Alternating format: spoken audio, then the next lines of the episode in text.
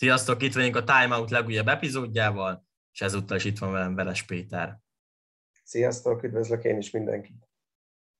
Na hát ugye lassan elstartol a 2022-es férfi kézilabda Európa bajnokság, ami ugye félig hazai rendezésű számunkra, hiszen három városban is tartanak mérkőzéseket nálunk, Budapesten, Debrecenben és Szegeden is, és ugye a szlovákokkal közös rendezés ez. És hát akkor nyilván itt beszélgetni fogunk az esélyek, esélyekről, tippelni is fogunk nagy csapatokról, de hát azért a fő témánk természetesen a magyar válogatott lesz, és bízunk benne, hogy a fiúk minél jobb eredményt tudnak majd elérni.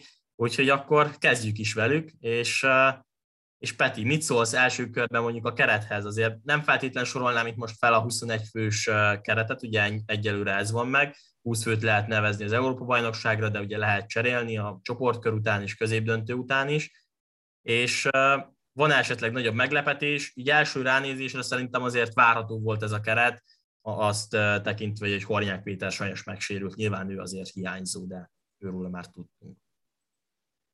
Így van, én azt gondolom, hogy a, az utóbbi világversenyeken megszokott gerinc az, az együtt maradt, és, és tulajdonképpen nincs nagy meglepetés. Az említett Hornyák Péter helyett én örülök, hogy Bújdosó Bendekúz bekerült a jobb szélen a magyar válogatottba, azért ő a klubcsapatában, a Ferencvárosban azért szerintem már többször bizonyított, úgyhogy én azt gondolom, hogy a, a hál' Istennek a legjobb rendelkezésre álló keret segíti most a, a stábnak a munkáját, és úgy gondolom, hogy, hogy talán még Máté Dominik fertőzése, vagy vírusos fertőzése is idézőjelben időben jött, és nem közvetlenül a torna előtt, ő még azért össze tudja szedni magát a, a torna kezdetéig.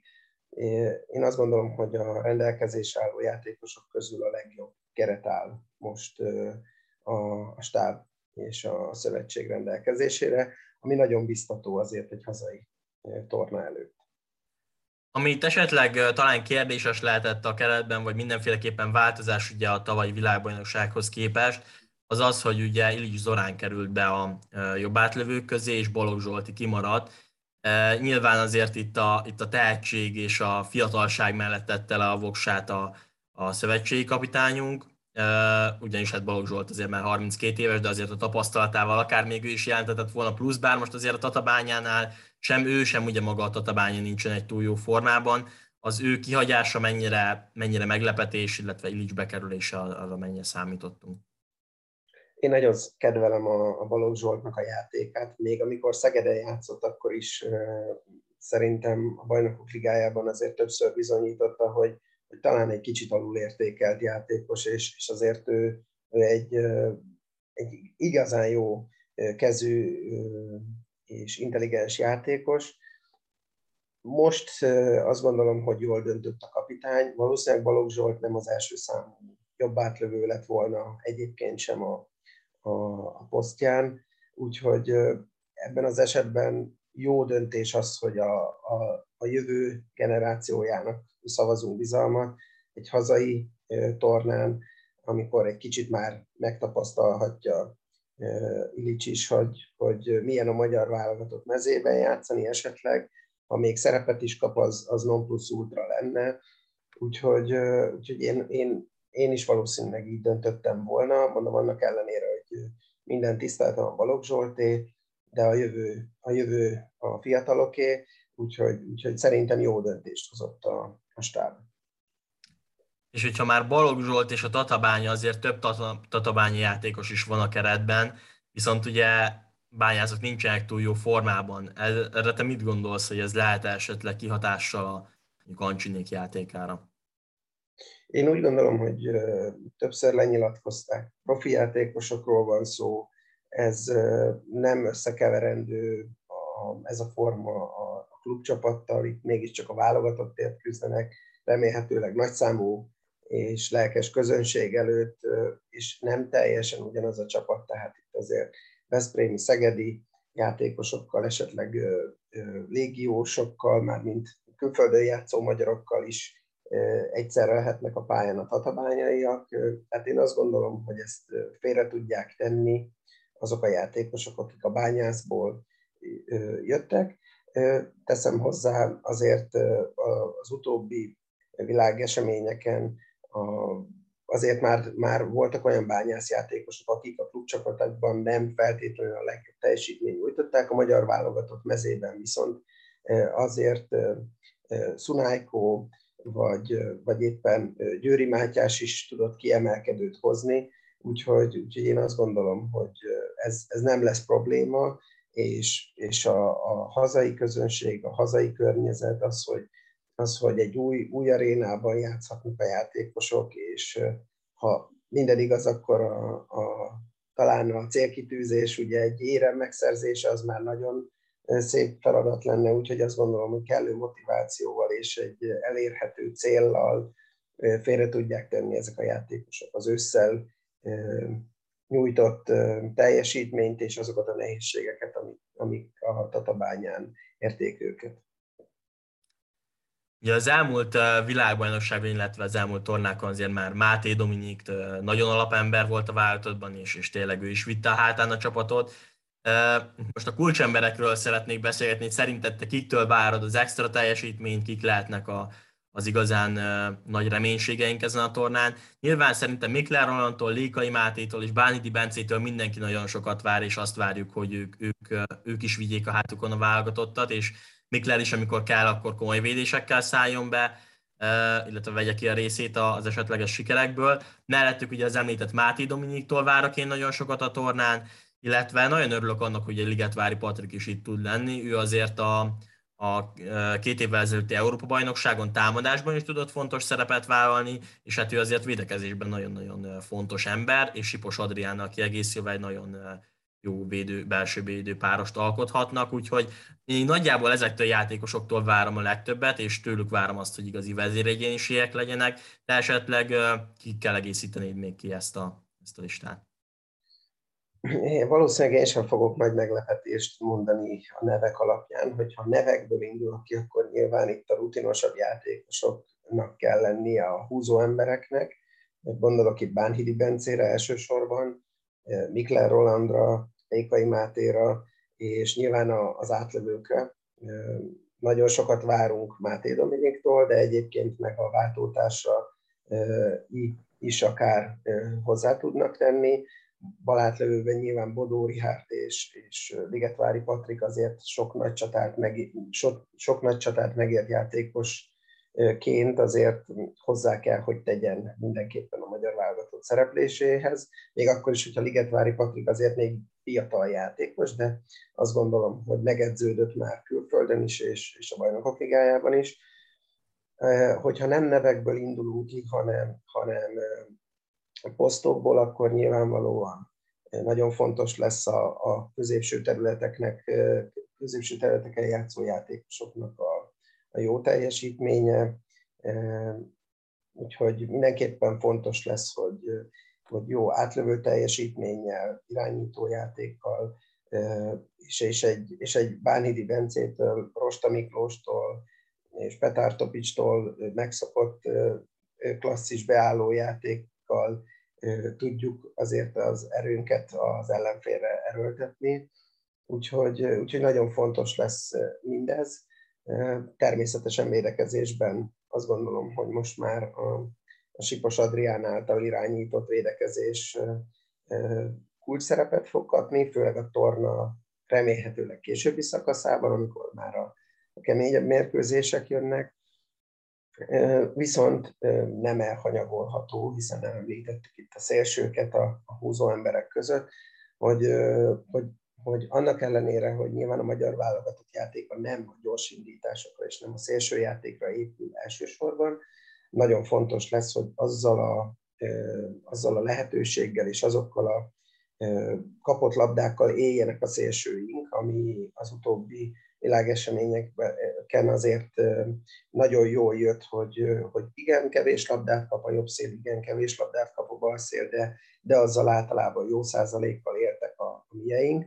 Úgyhogy természetesen a szélsőktől is azt várjuk el, hogy, hogy minél jobb teljesítménnyel segítsék a csapatot. Én azt gondolom, hogy továbbra is a védekezés lesz a döntő, ha ott a magyar válogatott egy masszív hatos falat tud húzni Mikler vagy Székely Marci kapuja elé, akkor ezzel a közönséggel, ilyen lelkesedéssel akár be is betonozhatják azt a kaput, hogy, hogy minél nehezebben jusson át a, a mi hálónk előtt a labda. Úgyhogy nagyon, nagyon bízom abban, hogy, hogy a magyar válogatott elsősorban harcos csapatként, védekezésben, keményen játszva, támadásban pedig felszabadultan és kreatívan minél messzebb jut. Úgyhogy én ezeket a, az elemeket és játékosokat tudnám megemlíteni, mint húzó emberek.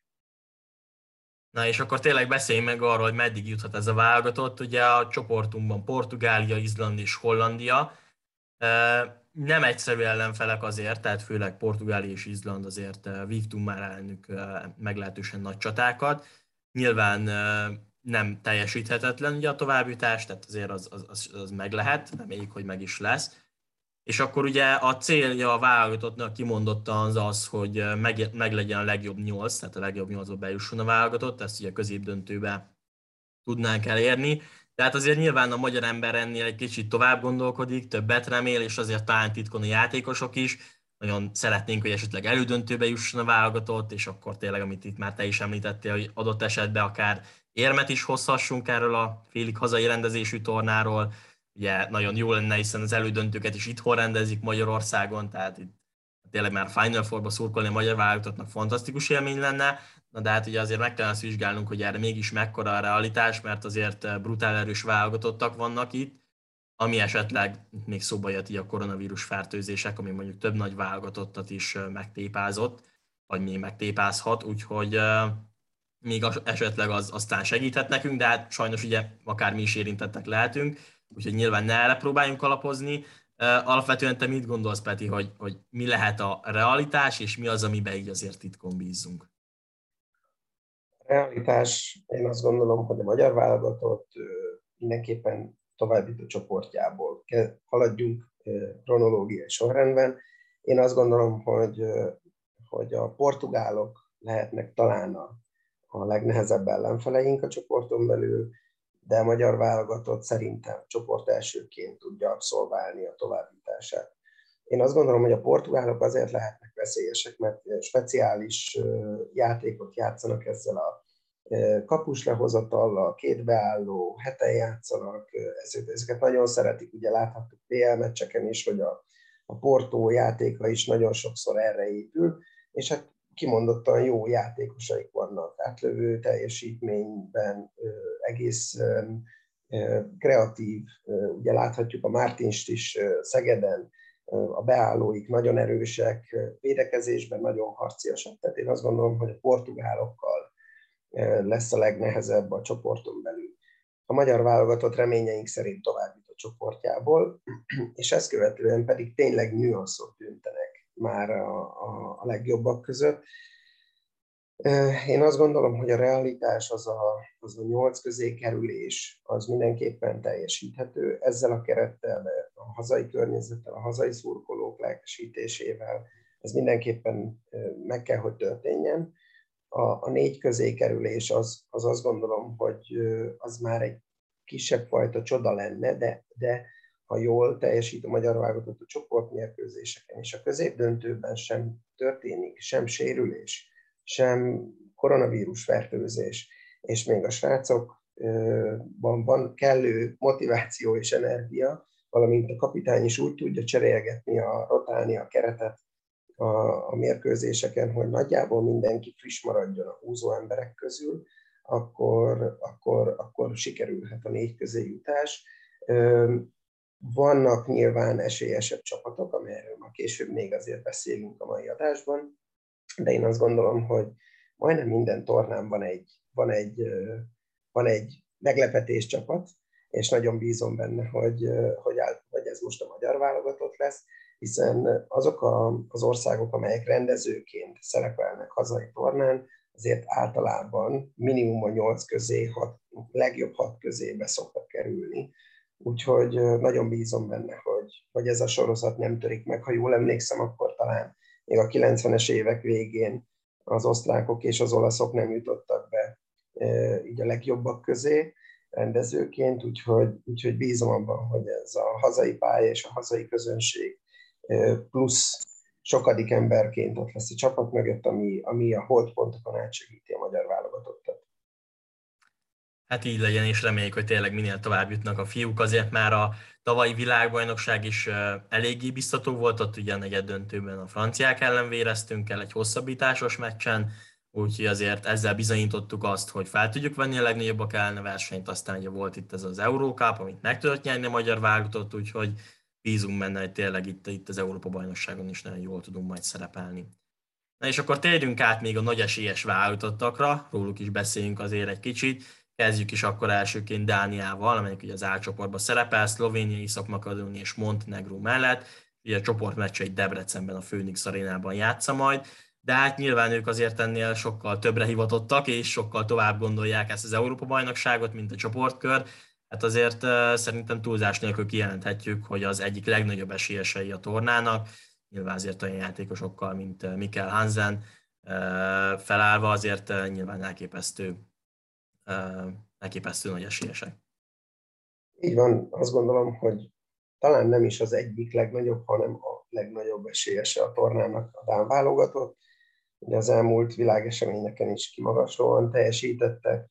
A Dán csapatnak talán a legnagyobb erőség az, hogy, hogy a sokat megélt, rutinos, klasszis játékosok mellett számos fiatal tudtak beépíteni a csapatba, gyakorlatilag minden pozícióban, tehát van kiváló beállójuk, van szélsőjük, jobb átlövőjük, akik azért Egyiptomban is, is kimagasló teljesítmény nyújtottak, és hát nyilván Hansen mellett azért meg kell említeni, azt gondolom, azt a szemét, aki megkerülhetetlen most már évek óta a háló előtt, Niklas Landin, aki, aki tényleg lehet, hogy még a csoport mérkőzéseken olyan álmoskásan szokta kezdeni a tornákat, de a végére borzasztóan be tud melegedni, és hogyha ha ő elkapja a fonalat, akkor, akkor igen nehéz neki utána gólt szerezni.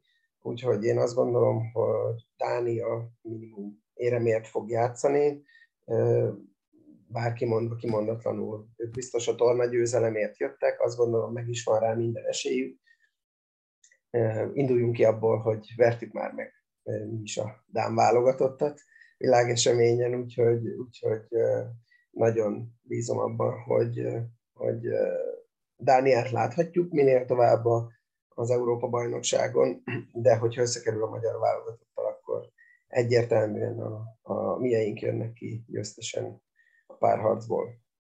Ami egyébként szerintem itt a Dánok malmára hajthatja a vizet, ami így a teljes Európa-bajnokságot illeti, az az, hogy e, míg többi csapatnak azért nagyon tényleg szenvednek itt a Covid-dal, meg sérülésekkel, azért a Dánoknál a, az alapemberek tényleg egészségesek, akit te is mondtál, Landin, Hansen, Rasmus Lauge, Gitzel, tehát tényleg a, a legalapabb emberek egészségesek, és, és nem annyira szenvednek ilyen, ilyen problémáktól, mint esetleg más nagy csapatok, úgyhogy ez talán egy, reménységük lehet, még amellett, hogy nyilván fantasztikus keretük van. Így van, abszolút egyetértek. Sajnos, nem sajnos, nagyon meghatározó lett a sérülések mellett az, hogy melyik játékos mikor esik át a Covid-on. Őket szerencséjükre eddig nem sújtotta. Ilyesfajta megbetegedés és ilyesfajta probléma, amikor át kell gondolni a csapat szerkezetét, és hogy kire mikor lehet számítani, Reméljük, hogy ez nem is fog megvalósulni az ő esetükben. Úgyhogy valóban ezért is talán könnyebb a felkészülés. Ugye láthattuk, hogy nem csak a mieinknél, hanem más csapatoknál is sztárjátékosok estek áldozatul a vírusfertőzésnek, úgyhogy, úgyhogy a dánok ebből a szempontból szerencsések. Még egyszer mondom, nagyon jó kézilabdát játszanak, nyilván az egyik esélyesei a tornának, úgyhogy őket mindenképpen a, a legjobb négy közé várom én személy szerint. És akkor térjünk át ugye a francia válogatottra, mely ezért szintén nagyon nagy esélyese a tornának. Ők ugye a C csoportban vannak Horvátország, Szerbia és Ukrajna mellett. Na hát itt viszont már jobban szóba jön az, hogy itt azért vannak eléggé komoly hiányzók, ugye Timothy Engelsen, illetve Luka Karabatic, Karabatic is kihagyni kényszerül a tornát, de hát mások is itt, azt hiszem Nikola Karabatic is talán ugye Covid-dal küzdik még mindig, tehát rájuk se lehet tudni, mikortól is milyen volumenben lehet majd számítani.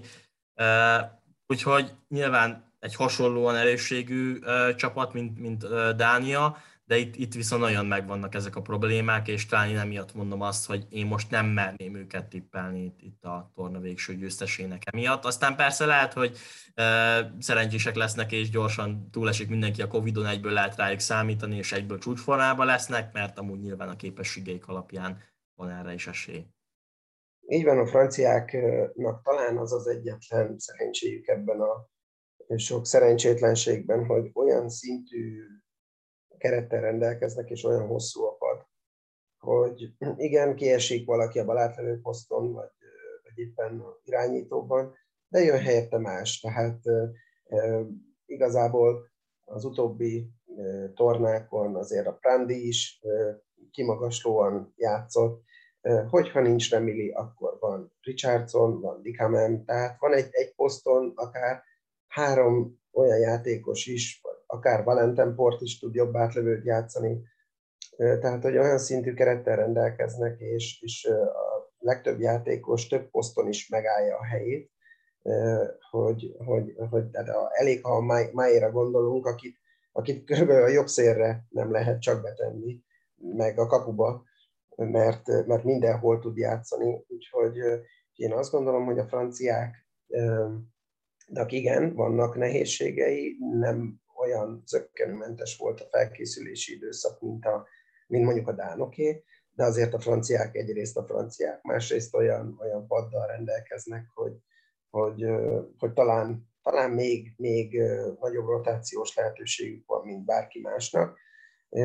Harmadrészt pedig azok a fiatalok, akik azért a rutinos játékosok mellé beépültek, azok most már kiveszik a részüket abszolút a, a csapat teljesítményéből, és lehet rájuk számítani.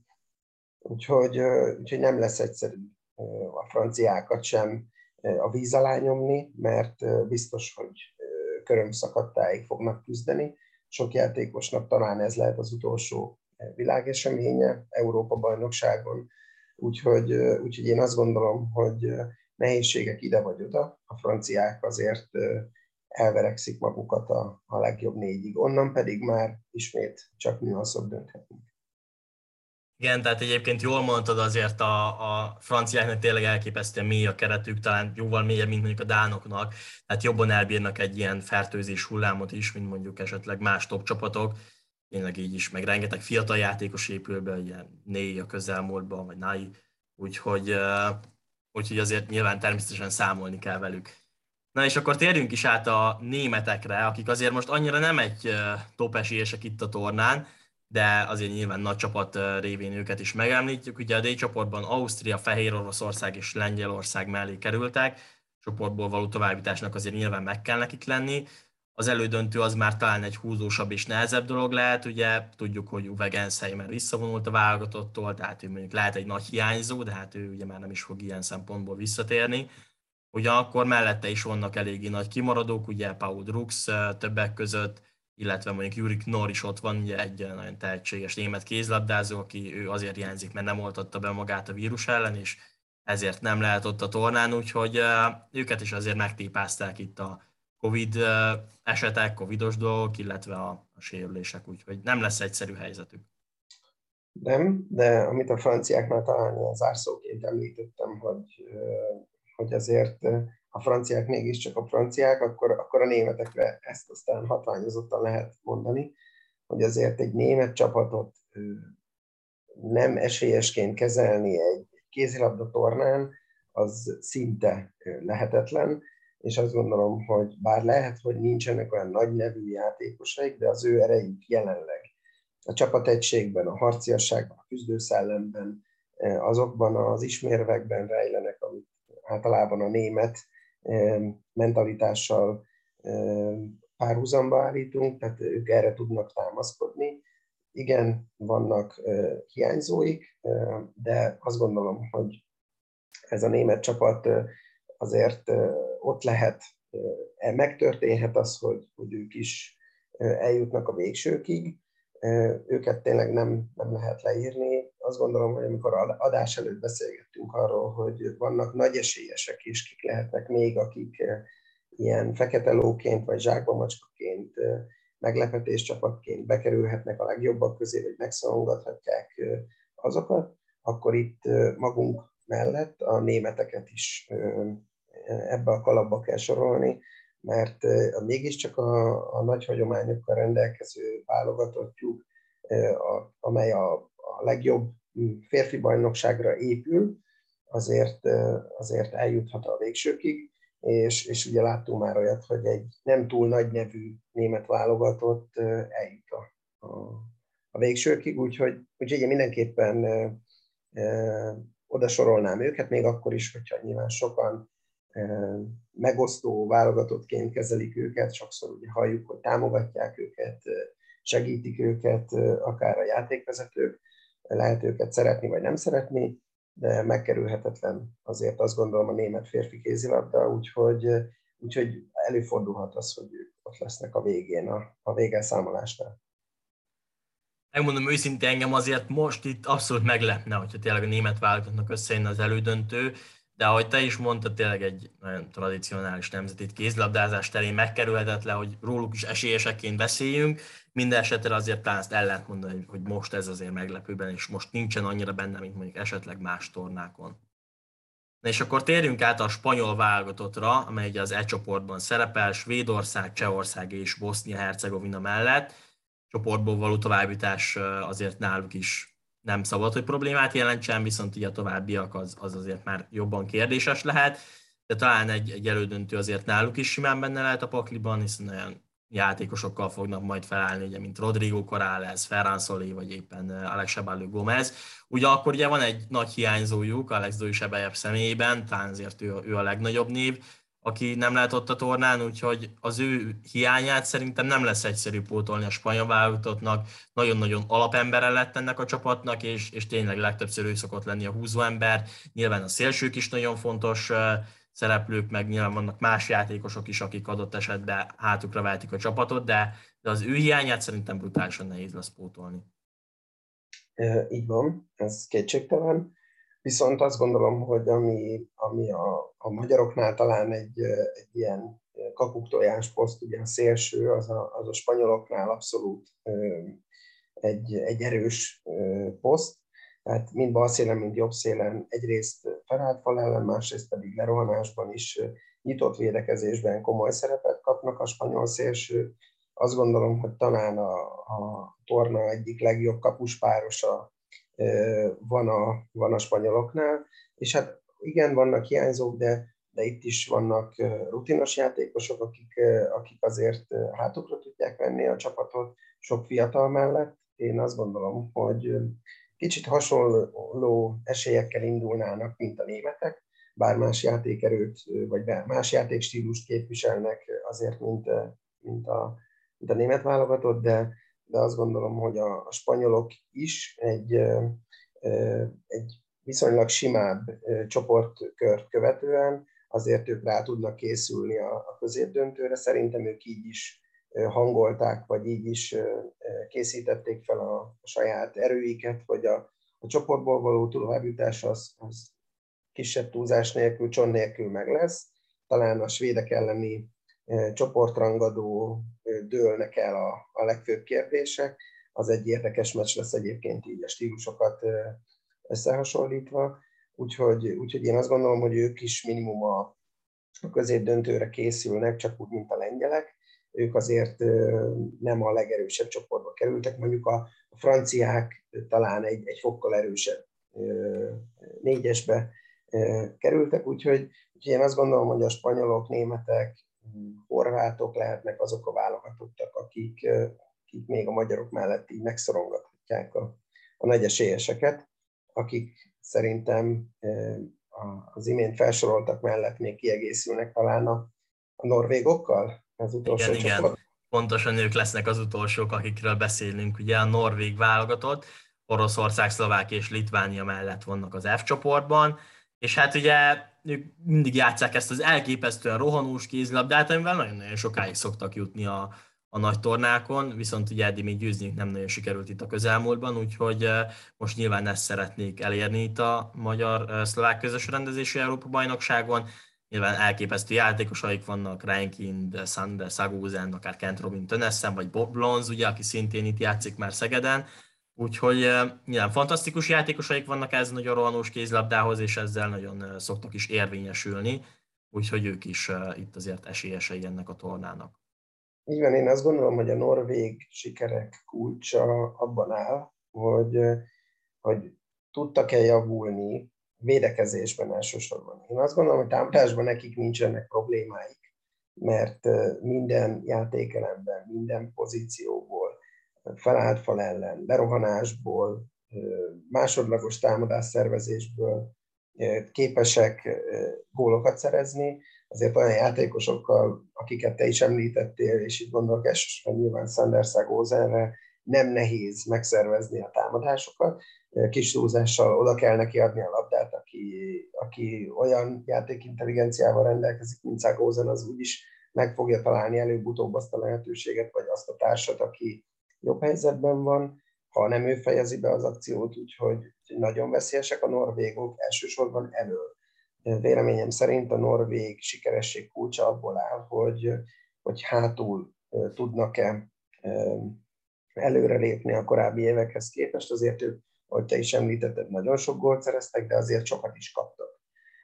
És hogyha ha az, az éles meccseken ez a, ez a kicsit fejetlen rohanásba átmegy az ő játékuk, akkor azért ebbe bele tud fáradni egy, egy olyan, még egy olyan csapat is, mint a Norvég. Úgyhogy, úgyhogy fontos lesz az, hogy ők, ők hátul jól teljesítsenek. Nyilván nem a csoportmérkőzésekre gondolok elsősorban, hanem a, hanem a végelszámolásnál komoly mérkőzésekre, a komoly ellenfelek ellen, de én azt gondolom, hogy Norvégiával elég elég magas szinten kell számolni, és komoly esélyesként érkezhet a, a VB-re, vagy bocsánat, az Európa-bajnokságra, még akkor is, hogyha, hogyha talán mondjuk a skandináv országok közül Dánia nagyobb erőt képvisel most, de, de én azt gondolom, hogy a norvégokkal kell számolni. Na és akkor egy dolog maradt itt az adás végére, még pedig az, hogy tippeljünk itt az Európa-bajnokságra vonatkozóan. Négy dolgot kellene megtippelnünk, hogy ki nyeri a tornát, meddig jut a magyar válogatott, ki lesz a meglepetés csapat, illetve a, a gól király személyét lenne még jó, hogyha meg tudnánk tippelni, úgyhogy Peti, akkor kezdjük azzal, hogy meddig jut a magyar válogatott. És akkor... A magyar válogatott véleményem szerint bejut a legjobb négy közé, és, és ott majd meglátjuk. Én nagyon bízom abban, hogy, hogy, hogy egy egy éremért, még hogyha csak idézőjelben az a dobogó legalsó fokáért történik, és a bronzéremért küzd majd a magyar válogatott, de, de ez megadathat ezeknek a játékosoknak, mert nagyon megérdemlik. Úgyhogy, úgyhogy nagyon bízom abban, hogy ez a, ez a lelkes magyar közösség elrepíti a legjobb négyig a magyar válogatottat, és, és ott egy én azt gondolom, hogy az már minden, minden képzeletünket túlszárnyalná, hogyha egy Európa bajnoki döntőben játszhatna a magyar válogatott. Úgyhogy én, én, én azt kívánom a csapatnak, hogy, hogy nyerjen egy bronzérmet. Harmadik hely? Igen. Én is bíznék valami hasonlóban, és azért nyilván most benne lehet a, a meglepetés. Egy icipicit pessimistább leszek, mint te, és én azt mondom, hogy hogy el... Örülök, hogy nem, nem nekem kell elvinni a rozsarú szerepet. Igen. Egy, egy, egy, elmegyünk, én is azt mondom, hogy elmegyünk a négyig, de csak negyedikek leszünk, nem tudunk érnek nyerni, de én is nagyon bízom, hogy ott megadatik ezt, hogy a Final Four-ba játszon a magyar válogatott. Még tényleg felsoroltunk itt olyan nagy esélyes csapatokat, hogy nem realitás az szerintem azért. Még a négy, még a négy se feltétlen realitás, sőt, de Igen nagyon jó játékkal azért talán meg lehet, hogy én is ilyen picit optimistán, de egy picit pessimistában, mint te azt mondom, hogy negyedik helyig jutunk. Na, és akkor a, a következő az lenne, hogy melyik válogatott nyeri meg a tornát. Nehéz kérdés. Most, ha a legesélyesebbet szeretném megtippelni, akkor az véleményem szerint Dánia lenne. De, de érdekes lesz a, a norvég és a francia csapat is. Én, én azért a, a, a franciákat a franciákat is ott tartanám, úgyhogy csak hogy ne a legesélyesebbet mondjam én most, úgyhogy én, én, a, én a franciákat tippelek. Na, én, én viszont itt behúzom talán legesélyesebbeket, akkor én itt a dánokra tippelnék, hogy ők nyerik meg. És akkor jönne a meglepetés csapat, hát azért valamelyes mind a kettőnk tipjénél ez azért így egy kicsit eldől, de mondhatunk másik meglepetés csapatot is. Ki tudja, lehet a horvátok játszák a döntőt. Előfordulhat. Én a meglepetés csapatként ugye a legjobbakat említettük, vagy véleményünk szerint legjobbakat. Szerintem Portugália vagy Horvátország lehet az a csapat még a nagyok mellett, akik, akik azért bele köphetnek csúnyán mondva a legnagyobbak dolgába, és komoly ellenfelek lehetnek. Úgyhogy szerintem, szerintem Portugália, bár én Horvátország játékát azért most már elég régóta nagyon szeretem, Portugáliát mondanám. Én pedig itt talán a svédeket, ő nekik azért volt az utóbbi időben már jó szereplésük, és én azt gondolom, hogy akár, akár itt is villanthatnak valami nagyot, és talán ők is a négybe jutnak, vagy, vagy valami nagyon jó eredményt Jó tipp, jó tipp, valóban jobban meg kellett volna nézni a csapatokat. Igen, a svédek is, a svédek is ott lehetnek. Na, és akkor egyetlen egy tipp marad hátra, ki lesz a gól király. Sander Szagózen. Elvitted. Te is őt szeretted volna. Igen, igen, elvitted, akkor, elvitted. Úgyhogy akkor, akkor, akkor változtathatok én is. Hát, hogyha nem ő, akkor, akkor talán Dikamem. Bár, bár ő nem az a, jó, nyilván egy klasszis játékos, de nem az a őrült tüzelőgép. Hát majd most a tornán. Most, igen. Jó, akkor legyen Dikamem. jó, akkor te Dikamem, én pedig Sander Sagusen mondtam ide így e, ide, ide adtad nekem Szagózent. Úgyhogy oda, oda, igen, igen. Hát, hát legalább hoz nekem itt majd pont. Nyerjen, nyerjen Szagózen gólkirályi címet, és akkor utána a magyar válogatott meg nyerjen egy bronzérmet, és akkor szerintem mindenki Megbeszéltük, megbeszéltük. Na, hát köszönjük szépen, hogy itt voltatok az adásunk során, és végighallgattatok bennünket. Jó szurkolást kívánok nektek a hazai rendezésű Európa-bajnokságra. Ha élőben, akkor élőben, ha a tévén keresztül, akkor tévén keresztül, és további szép napot nektek, sziasztok! Hajrá magyarok! Sziasztok!